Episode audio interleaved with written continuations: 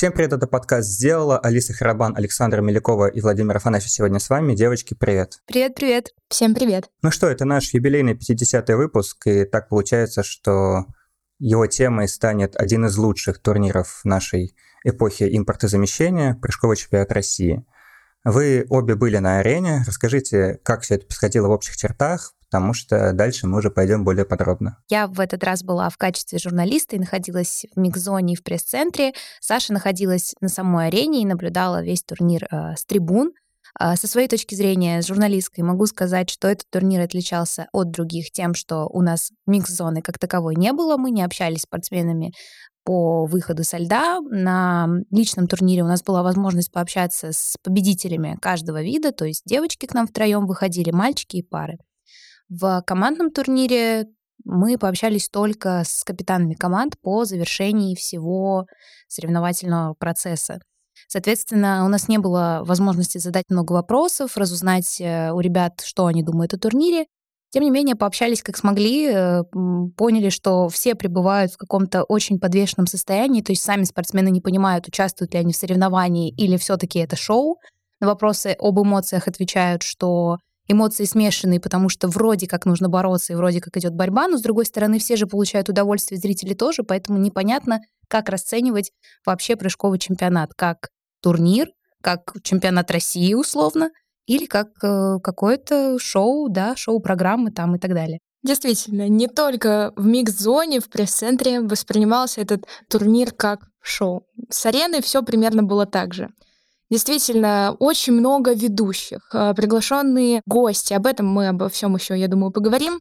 Что хочется отметить, это, наверное, какой-то явный сниженный интерес к фигурному катанию, конкретно к этому турниру. Возможно, так совпали какие-то обстоятельства, но действительно людей было не очень много. ЦСКА — это вообще не самая большая арена для проведения подобных мероприятий, и даже с этим условием в оба дня было не более, наверное, 70% заполненных трибун. Ну, понятное дело, на каких-то видах было людей чуть больше, на каких-то чуть меньше, но все-таки это тоже свидетельствует о каком-то об общем уровне фигурного катания в нашей стране.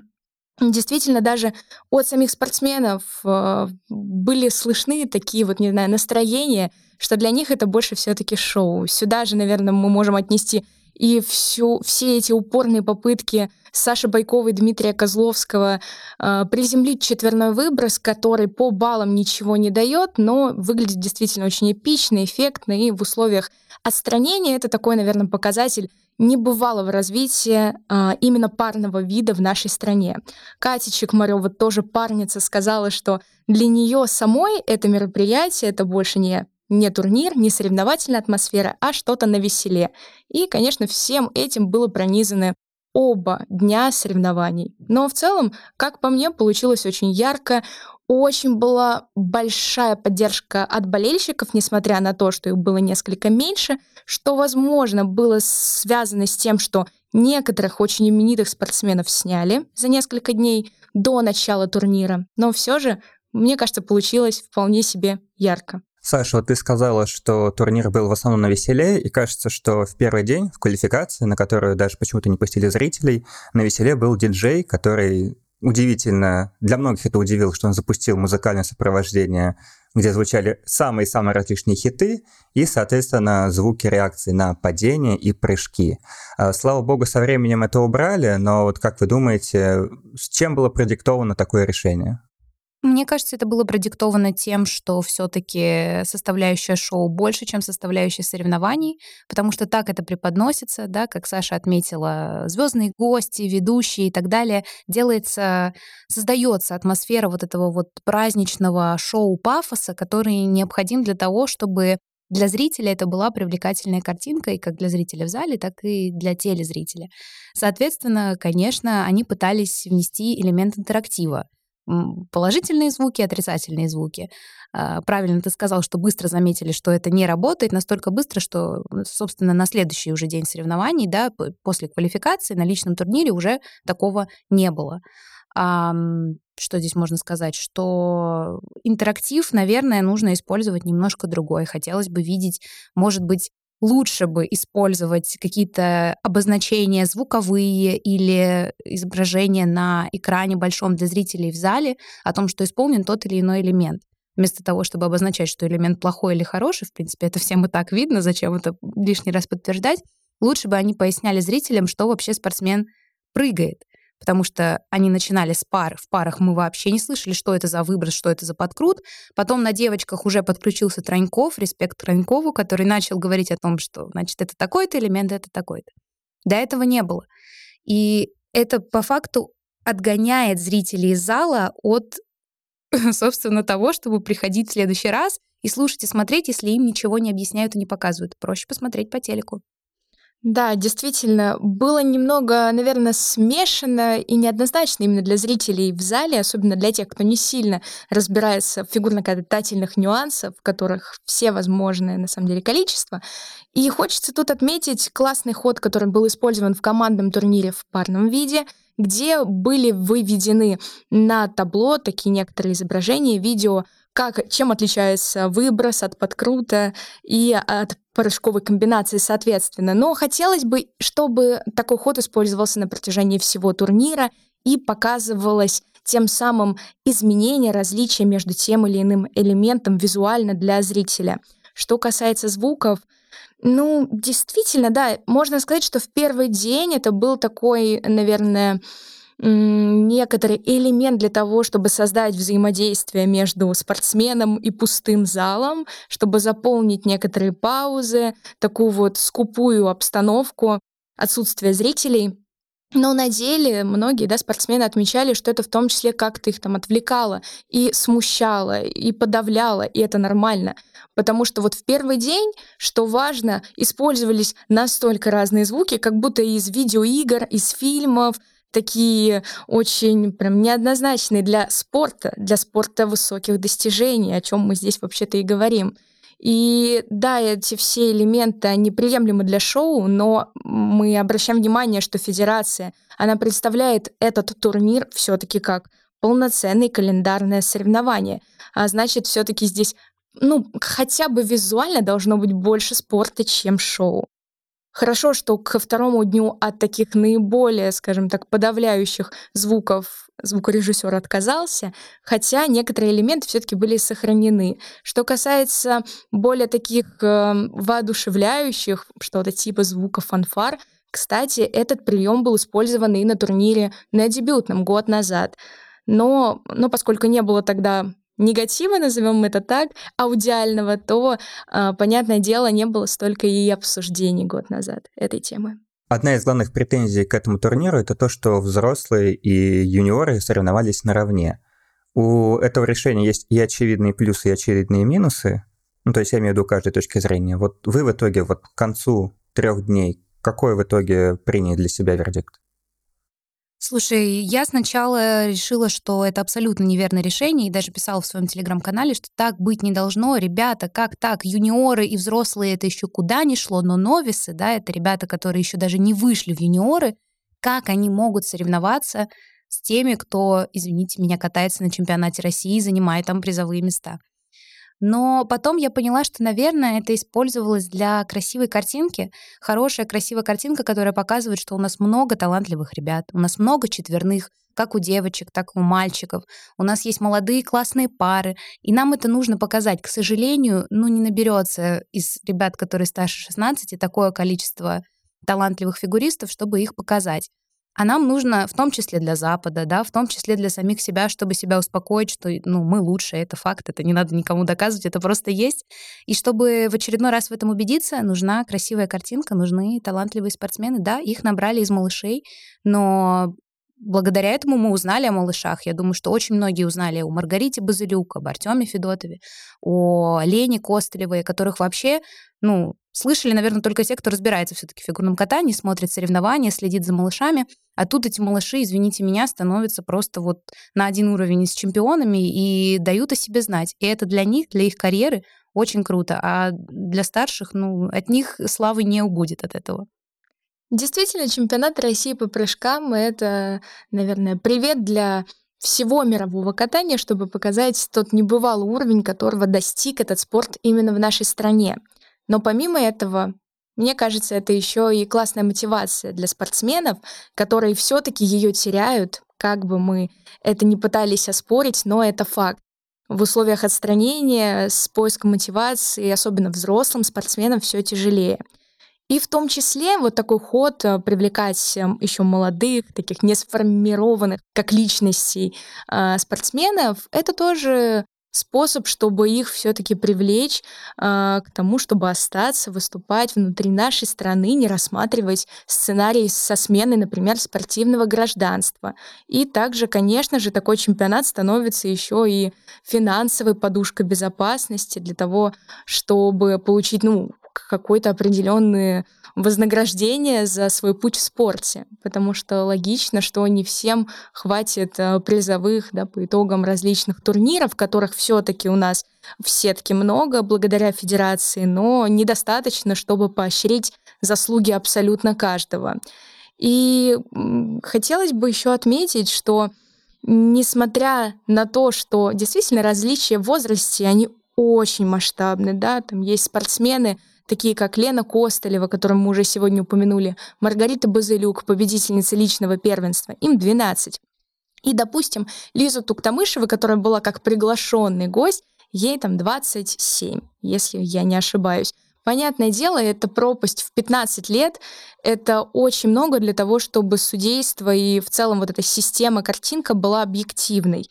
Но, тем не менее, это показывает еще и такие вот горизонты фигурного катания, как немножко такого спорта без границ, то есть чего можно еще впереди достигнуть и какая у нас сейчас есть база, наши малыши, за которыми будущее.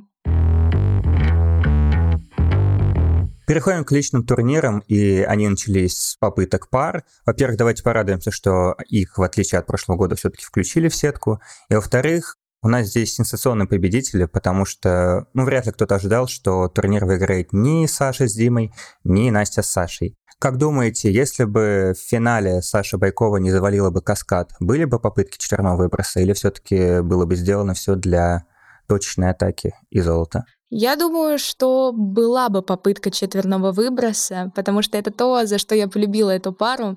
Они бесстрашны, и у них есть какая-то определенная амбициозная цель, которой они загораются и которой они идут.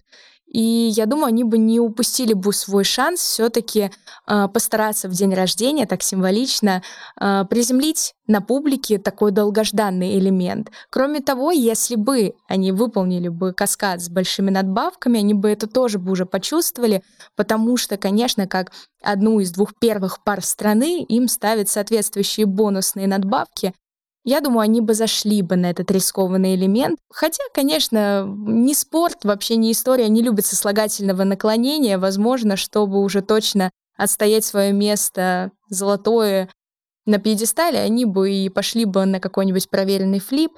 Но мне кажется, все-таки зашли бы.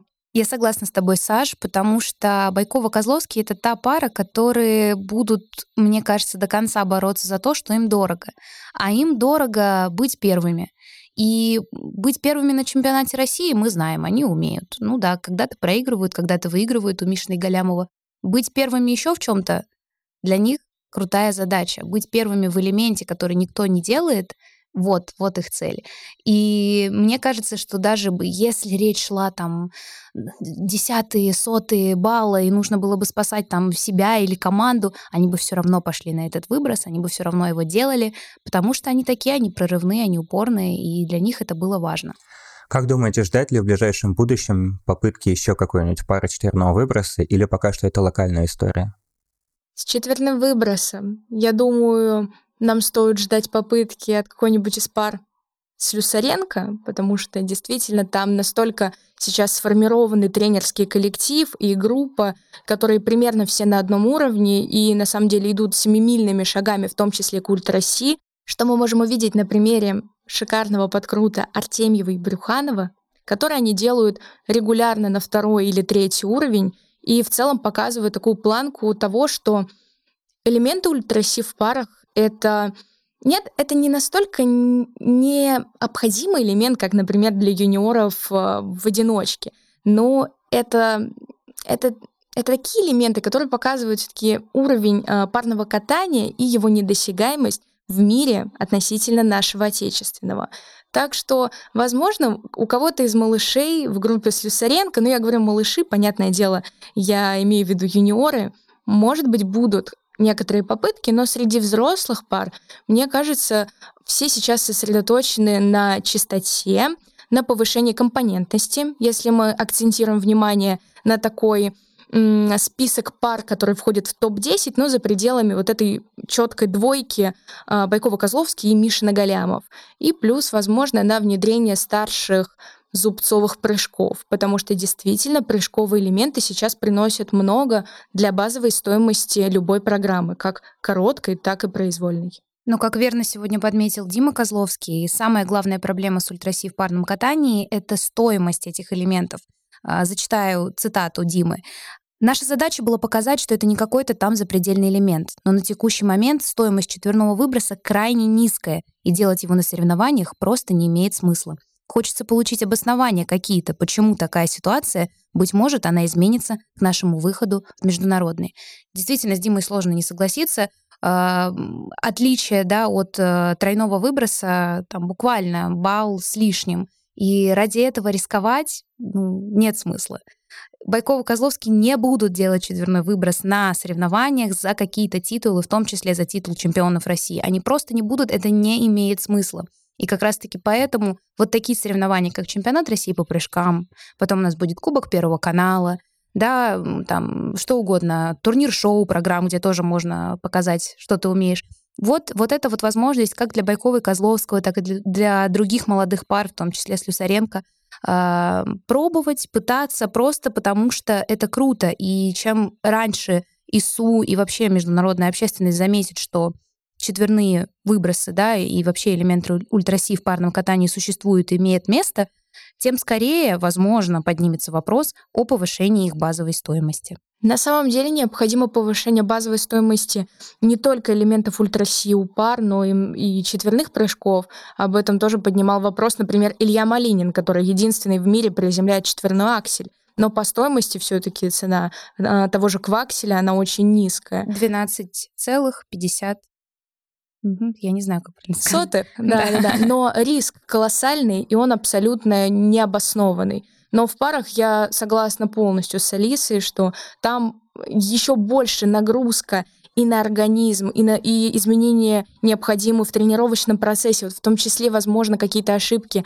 на элементах обычных, вот у тех же Саши с Димой, они тоже связаны с тем, что организму сложно перенастроиться с тренировки четверного, например, выброса. Это же очень влияет на многие процессы. И действительно, необходимо, чтобы ИСУ уже занялся и создал какую-то новую цель для того, чтобы фигурное катание эволюционировало и продолжило развиваться вот туда, в направлении, в том числе ультраси, не, не только в одиночке, но и в парном виде. Немного помечтали и возвращаемся в наш личный турнир, где в сетках одиночников победили юниоры. Э, проблема ли это, или это просто такая показательная смена поколений? Что будет дальше? Я не думаю, что это проблема, я думаю, что это закономерность. Я общалась об этом со спортсменами в ходе пресс-конференции. Я спросила Ивана Попова, который затесался в топ-3 да, вместе с Львом Лазаревым и Артемом Федотовым.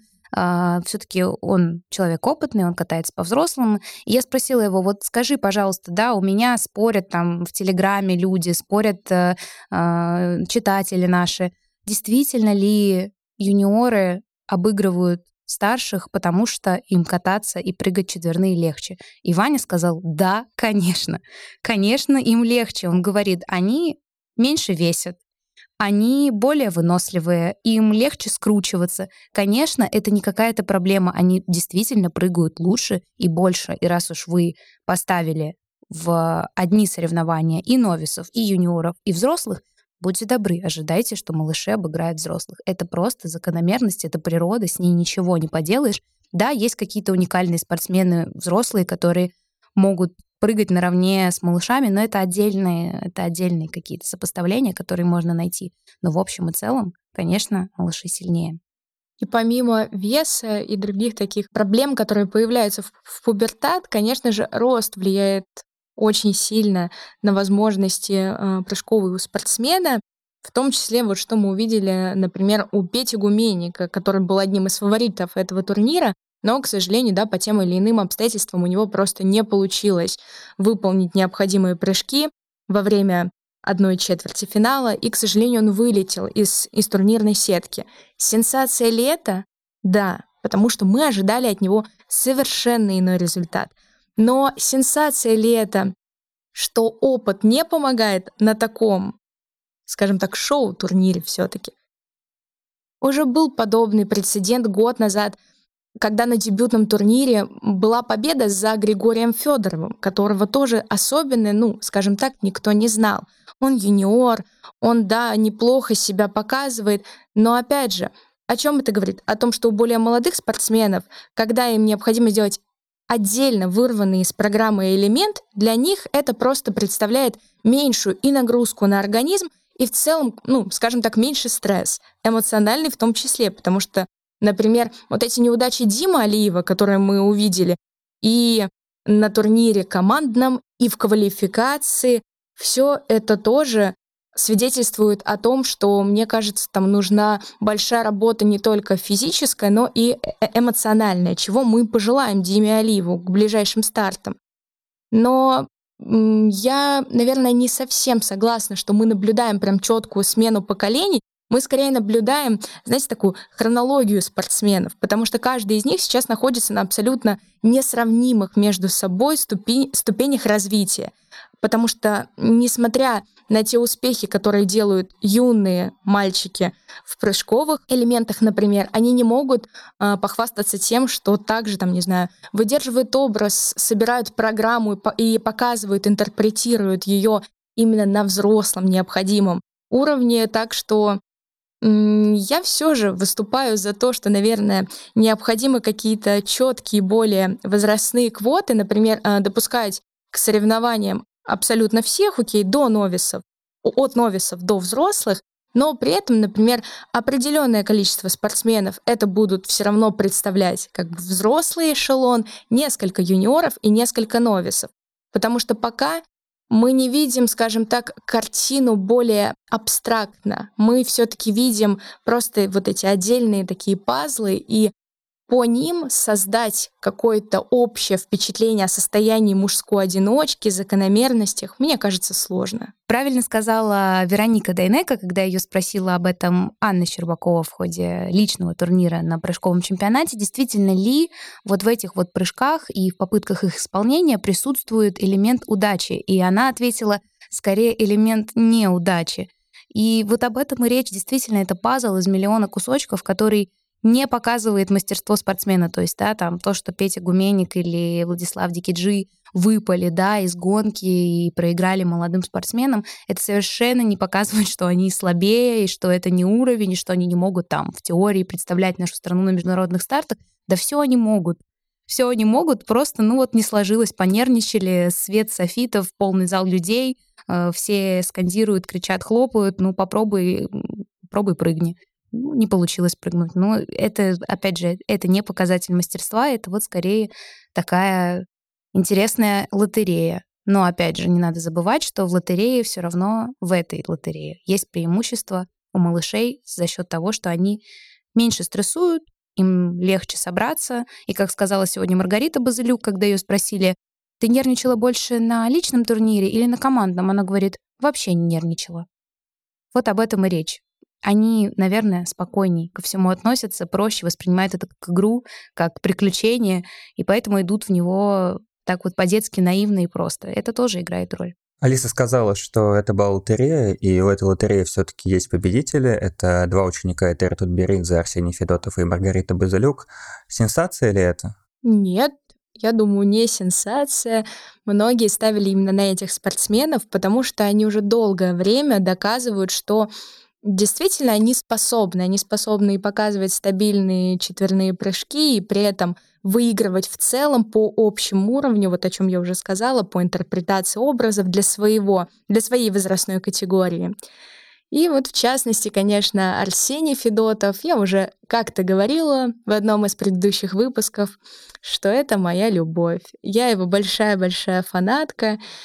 И несмотря на то, что, например, в командном турнире не все получилось у Арсения, насколько он все равно собранный, при этом эмоциональный, в настроении, этому нужно поучиться у него абсолютно всем, не только спортсменам. А, кстати, Арсению всего 14, именно поэтому он выступает в этом году все еще по юниорам, я думаю, в следующем тоже. Но, несмотря на это, он уже не первый год завоевывает э, вообще народную любовь. И не только у болельщиков, но и у судей, потому что уже несколько лет он берет довольно большие внутри страны титулы, в том числе он является действующим чемпионом России, чемпионом а, первенства России среди юниоров, а также он является чемпионом финала Гран-при прошлого года. И Лёва Лазарев, это тоже его такой постоянный, скажем так, спарринг партнер по соревновательному льду, а, они у них теперь новая гонка за четверной луц, которым раньше Арсений Федотов не владел, но сейчас он у него настолько стабильный, классный, пролетный, высокий, много тут можно эпитетов. У Левы он невероятный тоже, но, скажем так, у каждого есть какие-то свои преимущества, и вот они одногодки, они вместе соревнуются за титулы, и в этом году, кстати, Лева Лазарев обыгрывал на одном из этапов Гран-при России Арсения Федотова, что было довольно сенсационно, потому что все-таки Сеня считается фаворитом сезона и нашей м, сборной среди юниоров. Кстати, он начинал свой путь в 2018 году еще в ледниковом периоде, то есть, получается, его зритель например, Первого канала знает еще по тем съемкам. И он тогда был в команде у Илья Вербуха.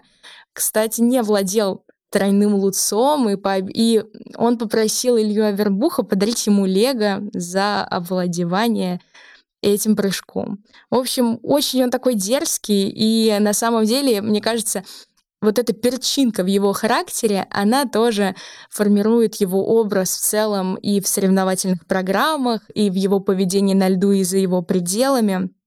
Обалденный, на самом деле, фигурист. Хочется, чтобы он классно прошел пубертат и продолжал лишь достигать новых целей и усложнять, повышать свою планку, в том числе технической сложности. И думаю, его тренер для Этери Тутберидзе это такой проект очень важный, потому что, как мы знаем, не очень у нее складывается работа с мужчинами, и, понятное дело, сегодня сложно делать какие-то выводы по работе э, штаба Тутберидзе с Арсением Федотовым, потому что на сегодняшний день он все еще юниор, но я думаю, в перспективе это такая звездочка всей сборной. И поэтому я предлагаю всем нам следить за ним, болеть. Он классный. Ну, конечно же, Арсений Федотов не единственный MVP, как говорится, этого турнира. У девочек у нас зажгла Маргарита Базылюк. А, она вообще, да, мы по возрасту понимаем, что она новис, то есть ей 12 лет, но с этого сезона она как особо ценный фигурист была допущена для участия в юниорских соревнованиях и уже начала, ну, так скажем, рвать юниорские старты. То есть он получился у нее достаточно отличным, этот дебют, две золотые медали на этапах Гран-при России — победа в составе команды Анны Щербаковой на Кубке Первого канала среди юниоров. И девочка потихоньку дает нам о себе знать, потому что с 11 лет она прыгает четверные сальхов и тулуп, выиграла практически все старты, в которых принимала участие э, за прошлый год. И, соответственно, мы понимаем, что это потенциальная вторая Саша Трусова, да, может быть, потенциальная вторая Аня Щербакова. То есть это девочка с огромным потенциалом действительно прыгнуть четверной Сальхов, Олер четверной Сальхов, ну, наверное, я не знаю, кто бы еще смог. И кто сейчас может такое сделать. То, что она это показала после личного турнира уже, да, когда объявили ее победу, и она выехала на лед, и на вот этом кураже, на адреналине делает сложнейший каскад. Я просто видела его с арены краем глаза, потому что уже уходила, и я поворачиваюсь, и я вижу, что второй прыжок, он на какой-то уже, ну, он космический, на космической скорости, то есть это даже мне показалось, что реальность была смонтирована на видео, как будто бы ее ускорили, потому что я не понимаю физически, как человек, маленький ребенок, маленькая девочка может такое вытворять. Но, тем не менее, вот у нас есть такая Маргарита Базылюк, которая, кстати, всю свою карьеру проводит у Этери Тутберидзе в «Хрустальном». А, как сама Маргарита рассказывала, она пришла в фигурное катание вслед за старшей сестрой. Сестра у нее старше на 4 года. Сестра уже перестала заниматься фигурным катанием, а вот Маргариту, маленькую, которая просила, умоляла маму отвезти ее в «Хрустальный», все-таки отвели в «Хрустальный», и там благополучно оставили, и там Маргарита вот цветет, расцветает и становится уверенным лидером юниорской сборной России, да, то есть это огромный, огромный потенциал у нее. И ровно так же, как э, Саша восхищается Арсением, я восхищаюсь Маргаритой и могу только надеяться, что этот ребенок не сломается, что она нормально войдет в пубертат, и она нормально его пройдет. И, собственно, наверное, покажет весь свой потенциал, потому что уже сейчас ее тулуп и сальхов — это что-то невероятное, и хочется верить, что там будут там будут и старшие квады, очень-очень классные, которые, наверное, ну вот, наверное, четверной луц, базилюк — это будет отвал всего. Вот я вам так скажу. Ждите и верьте, это будет. Переходим к командному турниру, и на пресс-конференции накануне Саша Галямов и Дима Козловский обещали, что будет битва. Как вам битва? Битва получилась огненной. И мне кажется, она еще и стала намного такой обостренной после того, как на личном турнире ни у одной из пар не удалось взять титул. То есть для них все равно вот, эти, вот это сведение личных счетов, оно тоже перекочевало в том числе в командную часть. Ну, мы изначально знали, что Дима Козловский и Саша Галямов — это такие прям соперники-соперники, которым очень хочется перед друг другом показать свое превосходство. И тут Первый канал так классно поддерживает ребят, и Федерация поддерживает ребят, и сделает их капитанами, во-первых, это топ для парного катания, потому что ребят продвигают, да, уже не девочки-одиночницы, у нас там не парни-одиночники, лидеры э, команд, а именно парники, мужчины. Это круто для них, для их репутации, это круто для них самих, потому что у них противостояние на льду и в жизни, и они теперь еще и в разных штабах. В общем, это вот максимальное противостояние, какое может быть, оно теперь переносится и на прыжковый турнир. И битва, я не могу сказать, что получилось вот прям какой-то вот ужас, там рвали и метали, что-то друг другу доказывали. Наоборот, ребята, наверное, очень даже дипломатично подошли к своему соперничеству в этот раз. Вот на пресс-конференции итоговой оба капитана похвалили и своих участников, да, участников синей и красной команды, но и участников соперника. Вот Дима Козловский прям, прям такой дипломат, прям вот он сказал очень-очень красиво, что, значит, красная команда молодцы, не давали нам выдохнуть, там работали я своих ребят подбадривал, потому что понимал, что уровень примерно один и тот же. И то есть они признают, оба признают, что там проигрыш красной команды это не потому, что сильная, сильная э, синяя команда, да, и намного сильнее красной, а потому что, ну вот, ну там чуть-чуть не сложилось у тех, чуть-чуть не сложилось у тех. То есть это дело случая, команды действительно получились равноценные, и было здорово, было вот просто приятно наблюдать такое грамотное, адекватное противостояние, в котором нет никакой желчи, нет никакого вот этого напыщенного не знаю, напыщенной агрессивности. Есть просто вот доброе, хорошее противостояние и очень-очень милое взаимодействие Саши Галямова и Димы Козловского с малышами, как они их сажают себе на плечи, как они их подбадривают, обнимают. Ну, в общем, это прям, это мило, и картинка для телезрителя тоже очень красивая и добрая. Да, если картинка была красивой и доброй, об этом чуть попозже, а сейчас давайте обсудим регламент. К сожалению, дыр в воскресенье было очень и очень много. Что с этим делать? Какой регламент нам нужен, чтобы все было хорошо? Хотелось бы начать с того, что не только в воскресенье были дыры в регламенте, наверное, в целом вся соревновательная часть, она еще должна быть пересмотрена не единожды, чтобы турнир стал традиционным и укрепился. Э, в частности, можно вспомнить тот случай, когда, например, запутались э, ведущие и в том числе комментаторы Первого канала с тем, защи- засчитан ли будет элемент у Арсения Федотова, который пошел на несколько четверных луцей, а как бы по регламенту нельзя было так делать, чтобы элемент в итоге не обнулился. Кстати, никто на этот вопрос ответ и не дал, в итоге все было засчитано. И подобные такие вот лакуны, ими был пронизан в том числе и командный турнир.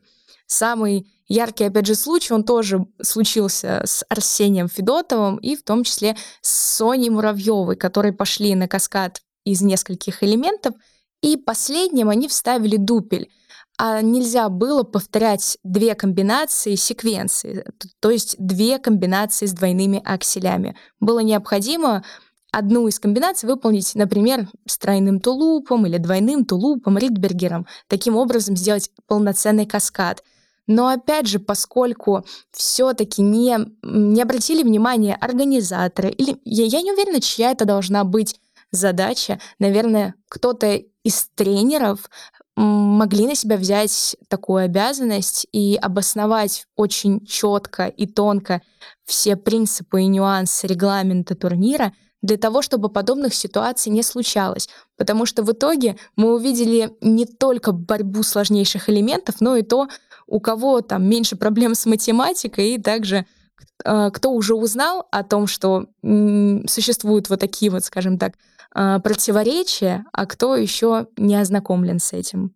Конечно, если мы хотим, чтобы чемпионат России по прыжкам стал действительно уникальным, запатентованным проектом Российской Федерации фигурного катания, то нам нужно определиться все-таки, ну не нам, а Федерации, в первую очередь нужно определиться с тем, что из себя этот турнир должен представлять, потому что это второй турнир, да, в истории, и второй год подряд он абсолютно не такой, какой был изначально, да, то есть что-то поменялось, у нас нет определенной линии повествования, так скажем. Понятное дело, что а, пытается федерация найти приемлемые форматы, исправить ошибки прошлого года, но пока для меня вот турнир этого года и турнир прошлого выглядят как два абсолютно разных первенства, которые, ну, ну абсолютно разные. Я не воспринимаю как то, что происходило в этот раз на арене, да, две команды, а, что это похоже на прошлогодний формат, где было команды вообще три, и соревновались между собой штабы, и штабы добирали к себе спортсменов из других штабов.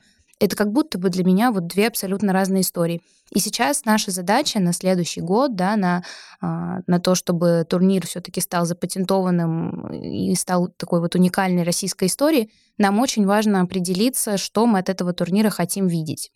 Как он должен строится и, соответственно, строится из года в год по одной и той же схеме, какая схема более приемлема и как разобраться с регламентом так, чтобы он стал очевидным и понятным абсолютно для всех спортсменов и не было необходимости, как вот рассказывал Дима Козловский сегодня, подходить э, к Когану и просить его пояснить спортсменам, что им надо прыгать прямо по ходу соревнований. Да? Телезрители в трансляции увидели услышали э, напоминание от Анны Щербаковой об этом, да, когда она сказала, ребята, у вас звездочки там на элементах. А вот Дима Козловский с нами, журналистами, поделился, что на самом деле он подходил и спрашивал у федерации, да, у представителей федерации, что нам делать, потому что вот уже два спортсмена отпрыгали, Федотов и Муравьева, и у обоих есть незасчитанные элементы, что-то здесь не так, что-то надо решать. Такого, конечно, в будущем быть не должно. По ходу соревнований никакие там моменты с засчитанными, незасчитанными элементами решаться не должны. Поэтому ну, мы с вами, как да, журналисты, как обозреватели, можем только ждать, надеяться и верить, а представителям Федерации, представителям Первого канала, которые хотят действительно показать всем, всему миру, что у нас есть вот такой уникальный формат, нужно подумать, как правильно его регламентировать. Как минимум, я думаю, что необходимо выводить таблицу с элементом для того, чтобы и болельщик, и сам спортсмен мог проконтролировать, что он исполнил и какую оценку он получил, в том числе и базовую стоимость, и ГАЕ, потому что особенно отсутствие таблицы в командном соревновании, оно очень сильно вообще дезориентировало по тому, на какой элемент э, спортсмен заходит. Особенно да, для того человека, кто пришел, например, поболеть за своего любимого спортсмена, но он пока еще не очень сильно вникает в какие-то нюансы фигурного катания и его правил. Более того, получилось так, что сидела я довольно близко к зоне, откуда выходят спортсмены, и наблюдала за той картиной, что еще были, скажем так, непонятки относительно того, сколько попыток предоставляется спортсменам на тот или иной элемент. Опять же, никто им заранее, видимо, это очень четко и доходчиво не разъяснил потому что там прям была суета. Притом и тренеры были вовлечены в процесс э, прояснения этих моментов, и сами спортсмены. И, конечно, здесь мы возвращаемся к тому, что могло тоже создать какое-то давление, стресс. Это вот эта неопределенность. Вообще к чему готовиться. Опять же, вспомним, как Лена Костылева, которая м, получила травму во время командного турнира, она она сначала зашла на одну, э, скажем так, а, последовательность прыжков, но в итоге ей пришлось уже по ходу, когда ей Александр Галямов, капитан ее команды, там выкрикнул «нельзя делать дупель», ей пришлось перестроиться. Это тоже для спортсмена очень тяжелый и эмоционально, и физический ход, потому что на той же шестиминутке, где спортсмен действительно входит вот в эту рабочую форму, необходимо, скажем так, немного прорепетировать хотя бы в сознании ту комбинацию, на которую он зайдет. И надеемся, что к следующему году действительно вот эти мелочи, они мелочи для нас, но для спортсменов это на самом деле очень масштабные такие аспекты, которые будут э, в том числе отражаться на их подготовке к турниру. И все же тогда мы, мы получим более объективную картину и соревнования, и результатов. Еще одна мелочь, о которой вы не сказали, да и вообще сегодня она не так уж и поднималась, но все-таки по сравнению с прошлым годом, год назад у нас за победы в раундах давали очки, а в этом у нас считалась стоимость элементов. И если вы помните, то как раз-таки, когда был Кубок Первого канала, самый первый там были эти баллы, многие это критиковали, потом год спустя были очки, и вот год назад были очки за прыжковые, вроде бы казалось, что это действительно идеально, просто если сейчас захотеть посчитать, то по раундам-то выиграли красные. И вот вопрос к тому, видите ли вы систему, которая сейчас идеальной, потому что ведь тогда получается, что можно выиграть все пятым раундом, где там 50-60 можно получать за комбинации, а первые просто там, ну там реально копейки. Не знаю, я не очень люблю систему с баллами, потому что я даже не могу объяснить правильно, почему я ее не люблю, просто я ее не люблю. Мне кажется, что это добавляет... Хорошо, давай сразу я тебя тогда... Вот угу. ты ее не любишь, но тогда ты же понимаешь, что у нас ценность раундов, она несоизмерима. Да, ценность раундов несоизмерима, но для этого и нужно простраивать правильную стратегию и приберегать спортсменов, которые способны делать более сложные комбинации прыжков на более поздние раунды. Дима Козловский сегодня об этом четко сказал, что он изначально придумал себе схему, кто за кем пойдет, кто на какой раунд пойдет, и рассчитал все так, чтобы получить максимальное количество баллов.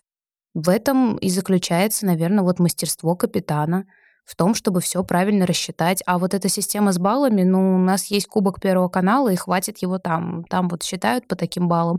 Пожалуйста, давайте там играть вот в такую историю. Здесь мы же все-таки претендуем на то, что это какой-то официальный турнир, да, э, сродни чемпионату России основному, поэтому здесь все считается баллами, баллами, которые установлены ИСУ, которые, ну, все знают определенную базовую стоимость элементов. Есть судьи, которые оценивают баллы. Гоя, да, выставляют. Поэтому, ну, раз здесь мы играем по официальным правилам, то здесь мы играем по официальным правилам. Все четко, все понятно. Строим стратегию, выставляем определенных спортсменов на более сложные раунды. Да и в целом, мне кажется, что вдохновлялись организаторы турнира этого года как раз-таки первым КПК, первым кубком Первого канала, в том числе в плане жеребьевки, которая тоже проходила по вот этой системе монетки, и далее каждый из капитанов себе выбирал сильных участников команду. Но что касается именно системы оценивания, я тоже выступаю за в таком турнире, так точно выступаю за систему с баллами, но с баллами за элементы, не с баллами по олимпийской системе, назовем это так. На мой взгляд, это это не позволяет обесценить контент. Обесценить контент, обесценить вклад отдельного участника в успех общей команды. И я все равно согласна с Алисой, с ее фразой, что все это большая такая русская рулетка, лотерея. Например, мы увидели, как Маша Гордеева из команды «Синих» зашла на тройные, и она владеет четверным сальховым. Мы это все видели уже неоднократно за несколько дней турнира, и не только. Но у нее, к сожалению, что-то не получилось. И вот такие мелочи, они на самом деле и создают, компенсируют вот эту разницу между э, тем контентом, которым владеют те или иные спортсмены. А, поэтому другой вопрос, что нужно прорабатывать а, такую систему, чтобы и по контенту, и по уровню мастерства, и по возрасту примерно были соизмеримые команды.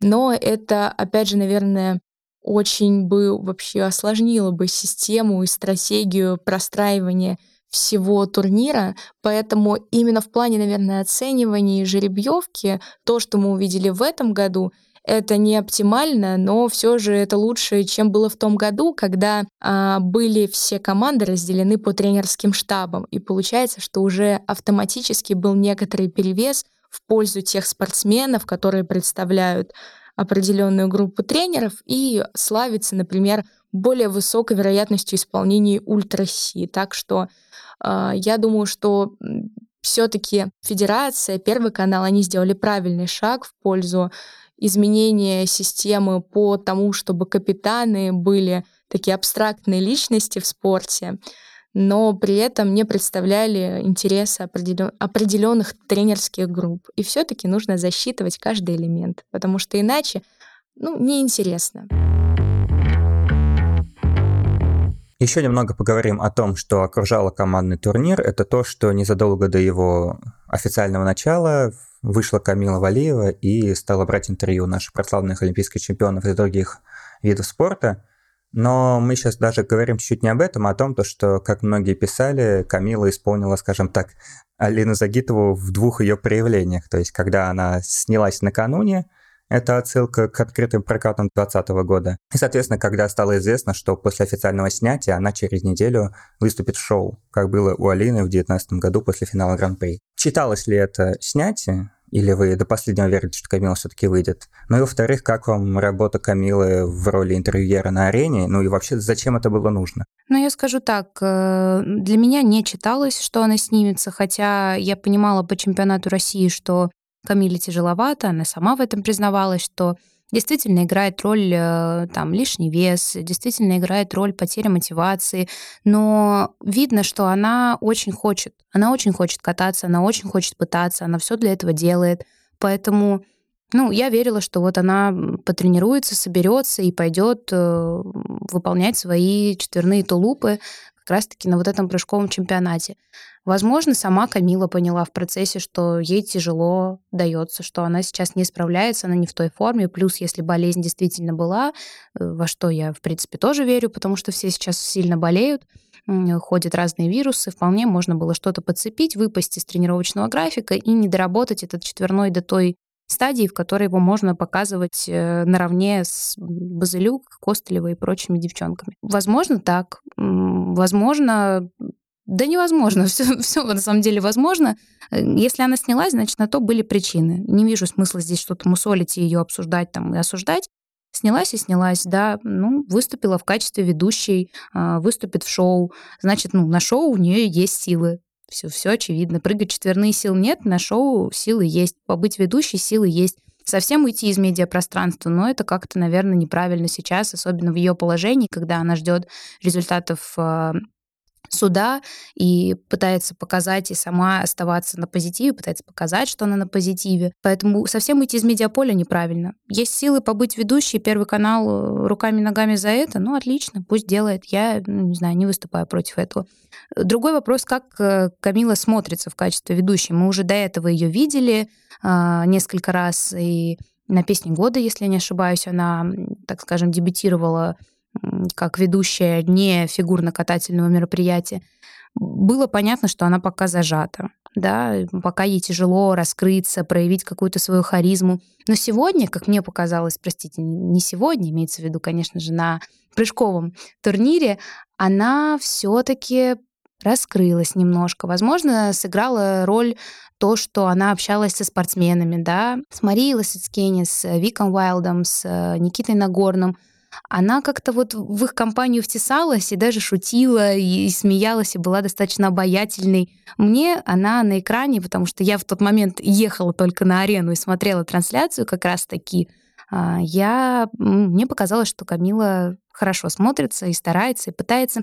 Другой вопрос, что, наверное, надо было, может быть, ее побольше, побольше показать еще в каких-то моментах, потому что именно вот эта вставная история с беседой со спортсменами смотрелась немного куца, если мы берем картинку всего турнира, да, то есть для меня все-таки основная ведущая этого турнира Аня Щербакова. Алина Загитова где-то что-то добавляла периодически, наверное, в таких ключевых моментах в переходе с одного раунда на другой. А Камиле вообще дали роль вот такую вот эпизодическую, которая смотрелась немного странно. Может быть, это стоило доработать, но, с другой стороны, если бы Камилы было больше, наверное, пошли бы разговоры о том, что вот полноценная роль ведущей, как так, это что такое, вообще-то надо кататься. Поэтому, возможно, это было хорошее компромиссное решение. Ей дали э, побыть в этом медиаполе, показать себя. Как я считаю, показала она себя с хорошей стороны, да, видно, что она работает над собой, над своим артистизмом и так далее. Поэтому даже не знаю, наверное, неплохая история получилась. Я думаю, Федерация фигурного катания прекрасно осознает, что именно Камила Валиева сегодня является главной звездой женской одиночки в нашей стране, и очень многие люди хотели прийти на это соревнование именно ради нее. И, кстати, на командном турнире, где она выступила в качестве ведущей, был прям большой был блок ее фанатов. Скажу такое мнение, как человека, который был на арене именно в этот момент, вся часть вставная с интервью со звездами, с теми самыми спортсменами, которые так или иначе связаны с прыжковым миром, выглядела очень странно и отстраненно в концепции всего мероприятия. Более того, не хватило элементарно громкости, то есть было очевидно, что ориентация идет именно на телевизионную аудиторию, на телевизионную, на платформу, которая это транслирует, но никак не на болельщиков, которые сидят прямо на ЦСКА. За счет этого получилось такое, знаете, момент для того, чтобы просто выдохнуть, отдохнуть, и в том числе понаблюдать за тем, как выстраивают стратегии команды, потому что именно вот это звездное интервью, оно произошло после того, как прошла жеребьевка. А, именно из-за этого не могу прям полностью как-то оценить работу Камилы в качестве ведущей, но я думаю, действительно, она набирается опытом с каждым таким мероприятием, потому что на ее счету уже сегодня это юниорский кубок Первого канала, тоже довольно масштабное мероприятие, которое прошло несколько недель назад, и оно тоже стало такой проходной цепочечкой для того, чтобы Камила укрепилась в медиаполе и в сознании людей как ведущая, не только как ведущая фигуристка. Что касается ее участия, ее снятия, я думаю, к конспирологии мы сегодня не будем подходить. Действительно, для такого решения, как снятие с турнира, у каждого спортсмена есть на то свои причины. Но, как мы видим, не только Камила Валиева снялась с чемпионата по прыжкам. Среди снявшихся спортсменок и Алина Горбачева, которую тоже, я думаю, многие ждали, и Алиса Двоеглазова, одногруппница Камила Валиевой. И в связи с этим э, я считаю, что действительно могла иметь место болезнь, некоторое недомогание, которое вырвало Камилу из тренировочного графика, хотя наблюдая вот эти соревнования, можно сделать и еще один вывод, что даже Камила с тройными, без четверного тулупа, была вполне себе конкурентоспособная, учитывая, как ее любят судьи, какие ей ставят бонусы, надбавки за элементы, она была бы вполне себе органичной в конве этого мероприятия, потому что не все фигуристы показали нам э, классный ультраси, и это тоже нормально, это показывает, что спорт больших достижений — это не только про высочайшую техническую сложность, но еще про какой-то баланс и то, что каждый развивается в силу своих особенностей. Тут еще важный момент э, в том, что когда тебе тяжело морально кататься, когда ты понимаешь, что ты ну, не вывозишь на том уровне, на котором вывозят твои соперники, если есть возможность сняться, я не осуждаю, если спортсмен эту возможность использует. И мне кажется, что здесь Э, Камила в том числе понимала, что а, за счет болезни, так или иначе, или за счет э, выпада из вот этого тренировочного процесса, она потеряла уверенность в себе. Как я заметила, она именно такой человек, который очень держится за эту уверенность в себе. Если она у нее есть, у нее и прыжки пойдут, и у нее и прокаты пойдут. А здесь, после третьего места на чемпионате России, возможно, вот она понимала, что ей нужно идти с полной уверенностью в себе, а раз этой уверенности нет, ну, наверное, не стоит идти. И я думаю, она понимала, что она не сможет защитить свой титул, который она получила на дебютном чемпионате по прыжкам. а тоже и эмоционально, и в репутационном смысле это для нее было важно вот в текущих реалиях. Да, поэтому приняла то решение, которое она приняла, и мы ни в коем случае ее за него не осуждаем, а только поддерживаем и надеемся, что сможем ее увидеть в ближайшее время. В трансляцию попало, как после завершения, скажем так, последнего, последней комбинации прыжковой, Дима Козловский сказал «домой», Потом он оправдался тем, что он сказал это своей команде, но, как говорится, все все понимают.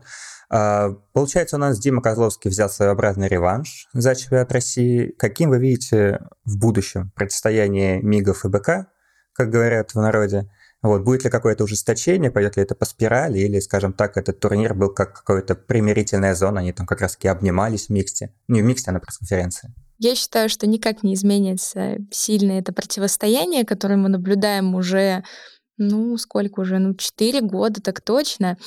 И просто это новый виток Uh, на самом деле не только в медийности Мишиной Галямова и Байковой Козловского, но и спортивных пар в целом. Я предположу, я хочу так надеяться, что зрителей будет больше у этого вида, и эти две шикарные пары в сочетании с еще нашими не менее прекрасными юниорскими и недавно вышедшими с юниорского уровня дуэты, они все смогут удерживать эту планку. И на Спартакиаде, в частности, мы увидим дуэль за еще один очень важный титул в копилку для Мишина и Галямова и Байковой Козловского. Опять же сказать, что это был прямо-таки реванш, я, наверное, не заикнусь. Если бы Байкова-Козловский одержали победу в личном турнире и приземлили бы вдобавок э, четверной выброс Сальхов, вот тогда это был бы безоговорочный реванш в контексте этого турнира. Но, тем не менее, Байкова-Козловский уступили, казалось бы, не самым сильным Осокин и Грицаенко. И получается, что проблемы и с физикой, и с э, эмоциями есть пока у обеих пар, и они как раз-таки мешают им прямо таки удерживать ту конкуренцию между собой, которую мы наблюдаем много лет. В команде действительно у Димы Козловского и у Саши Байковой, соответственно, получилось вырвать эту победу, но все же Давайте не забывать, это командная работа. И на самом деле в части спортивных пар все-таки Дима и Саша немножко пошли на риск с четверным выбросом, и за счет этого потеряли довольно много баллов. И здесь хотелось бы тоже внести некоторую поправку, возможно, к будущему э, турниру через год, что на мой взгляд, в командной части было мало пар.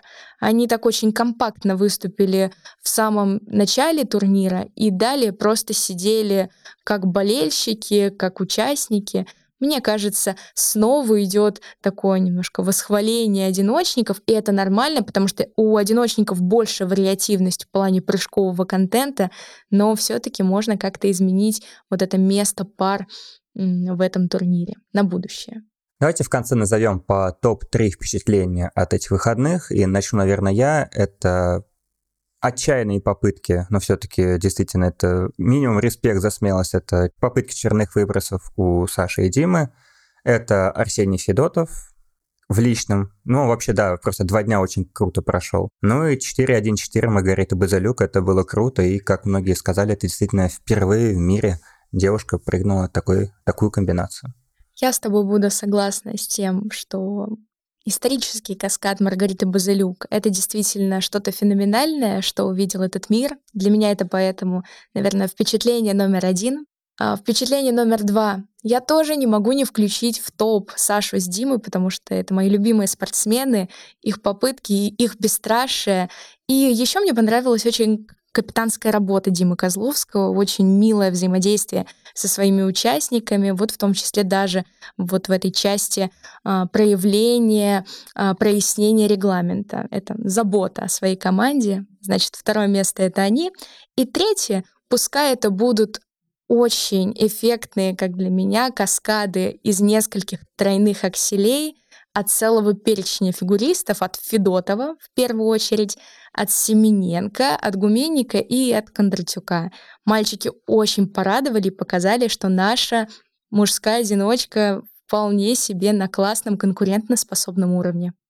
Ну вот, ребята, в принципе, все, что вы сказали, я могу суммировать, потому что, ну, вы назвали все то, что назвала бы я. Я подведу такой итог. Это безумно крутой показатель уровня российского фигурного катания. Все, что происходило в эти выходные, показатель, ну, нашего лидерства на международной арене, на которую нас не пускают. У нас крутые маленькие девчонки, у нас крутые маленькие мальчишки, у нас крутые взрослые девчонки, крутые взрослые мальчишки, у нас просто невероятные пары, которых ну, ну нет таких пар в мире, да, посмотрите любые соревнования, вы не найдете таких пар.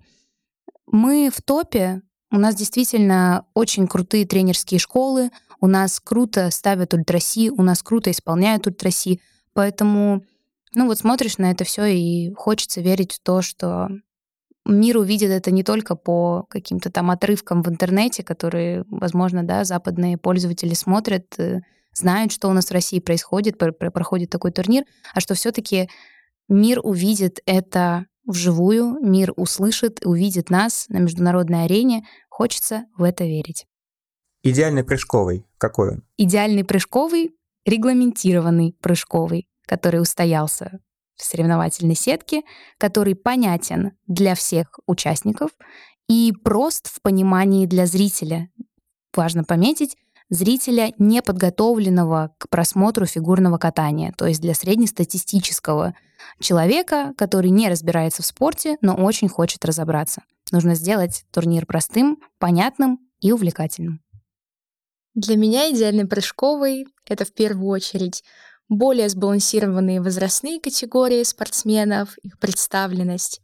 Далее, наверное, более торжественные квалификации жеребьевка, то, чего мне не хватило в сравнении с дебютным чемпионатом. Это был классный ход, чтобы привлечь больше болельщиков, больше зрителей и людей не только, которые из мира фигурного катания к такому событию. Далее это отсутствие неких пробелов в регламенте и в именно в соревновательной части, для того, чтобы больше таких звездочек на табло мы не видели с обнулением элементов. И, наверное, еще последнее, об этом тоже сказала Алиса, но я немножко тоже поясню, это э, адаптация этого турнира для широкого зрителя, в том числе при помощи некоторых визуальных, например, э, гидов по прыжкам, по элементам, по ГОЕ. Все эти нюансы должны быть более явно прояснены для обычного зрителя. И тогда, я думаю, все вместе такой турнир станет действительно большим событием в мире не только нашего российского фигурного катания, но и мирового спорта в целом. Я согласен с вами. Действительно, для идеального прыжкового необходимо соблюсти четко, прописать все правила в регламенте, ну и чтобы, например, через год, когда нас вернут, Например, Илья Малинин приезжает в Москву и прыгает четверной аксель 12-тысячным мегаспортом, это будет действительно здорово, но надеемся, что это пока мечты, но все когда-нибудь реализуется. Это был подкаст «Сделала». Ставьте лайки, подписывайтесь на канал, нам это правда очень важно. С вами были Алиса Харабан, Александр Мелякова и Владимир Афанасьев. Всем пока. Пока-пока. Всем пока.